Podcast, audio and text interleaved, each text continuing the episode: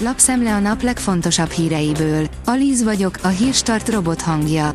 Ma november 25-e, Katalin névnapja van. Sokkal gyorsabban fogy a gáz Magyarországon, mint más országokban. Visszaesett az import miközben nőtt a kivitel. A mostani helyzet rávilágít arra az általános tévhitre, hogy a magyar tárolókban lévő gáz a miénk, áll a G7 cikkében. A 24.hu oldalon olvasható, hogy Völner fiának tűzpiros porséját is lefoglalták.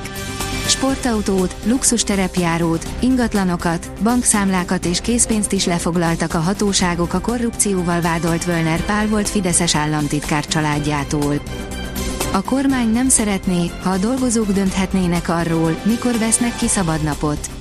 A sztrájk jogok csorbítása, a dolgozókat hátrányosan érintő új munkatörvény törvénykönyvének bevezetése és a rabszolgatörvény elfogadása után a kormány ismét a dolgozók ellen fordul.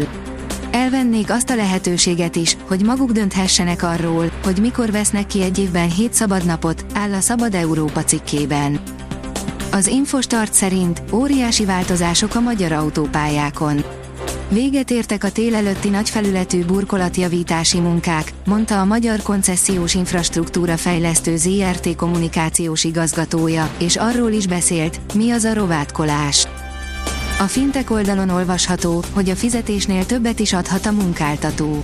A fizetés és a munkahelyi légkör mellett a munkavállalói juttatások is fontosak az alkalmazottak számára, erre épít a KOBI is. Szeretsz kertészkedni? Akkor elérkezett a tanulás ideje. A legtöbb kertben már víztelenítették a permetezőgépeket, véget ért a növényvédelmi szezon, írja az Agroinform. Az Autopro írja, ismét elkészíti ikonikus tanulmányát a Hyundai. Giorgetto Giugiaro formatervezővel összefogásban készíti el az eltűnt Pony Coupé replikáját a Hyundai. Olcsóbb, de személyesebb ajándékkal készülnek a magyarok karácsonyra, írja a Hungary Press. Az infláció mostanra az élet összes területére begyűrűzött, gyakorlatilag mindenért többet kell fizetni a pénztáraknál, mint néhány hónappal ezelőtt. A karácsony közelettével lassan berobban az ajándékvásárlási főszezon, de azt már most látni, hogy a többség a kevesebb néha több elv alapján választja majd ki a meglepetéseket szeretteinek. A magyar mezőgazdaság kérdezi, mennyi kálciumra van szükségünk naponta, és mi a legjobb módja annak, hogy hozzájussunk. A kálcium az erős, egészséges szervezet kulcsfontosságú összetevője.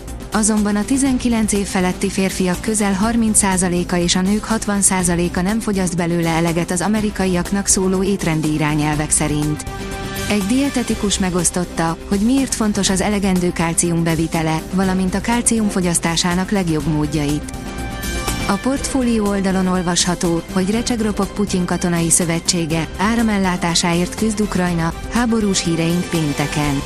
Nikol Pasinyán örmény miniszterelnök nem írta alá a Moszkva vezette katonai szövetség, a kollektív biztonsági szerződés szervezete nyilatkozat tervezetét, és azzal vádolta a szervezetet, hogy nem segít hazájának Azerbajdzsánnal szemben. Európai összevetésben is drága a magyar autó. 25 európai országban néztük meg, mennyi az új Opel Astra alapára jelenleg. Cikkünk olvasóinak érdekes lesz szembesülni a szomszédos államok aktuális árcéduláival, írja a vezes. Élethalál mérkőzésen csap össze Katar és Szenegál. Az első fordulóban az Ecuador ellen halvány teljesítménnyel előrukkoló házigazda a hozzá hasonlóan két gólos vereséget szenvedő Szenegál ellen lép pályára Dohában magyar idő szerint 14 órától, írja az Eurosport. Az angol kapitány rá se hederített amerikai kollégája üzenetére. Kezdődik a VB csoportkör második fordulója, van feszültség az Anglia Egyesült Államok rangadó előtt, áll a Magyar Nemzet cikkében. A kiderül szerint a hétvégére már nem jut ennyi a napsütésből.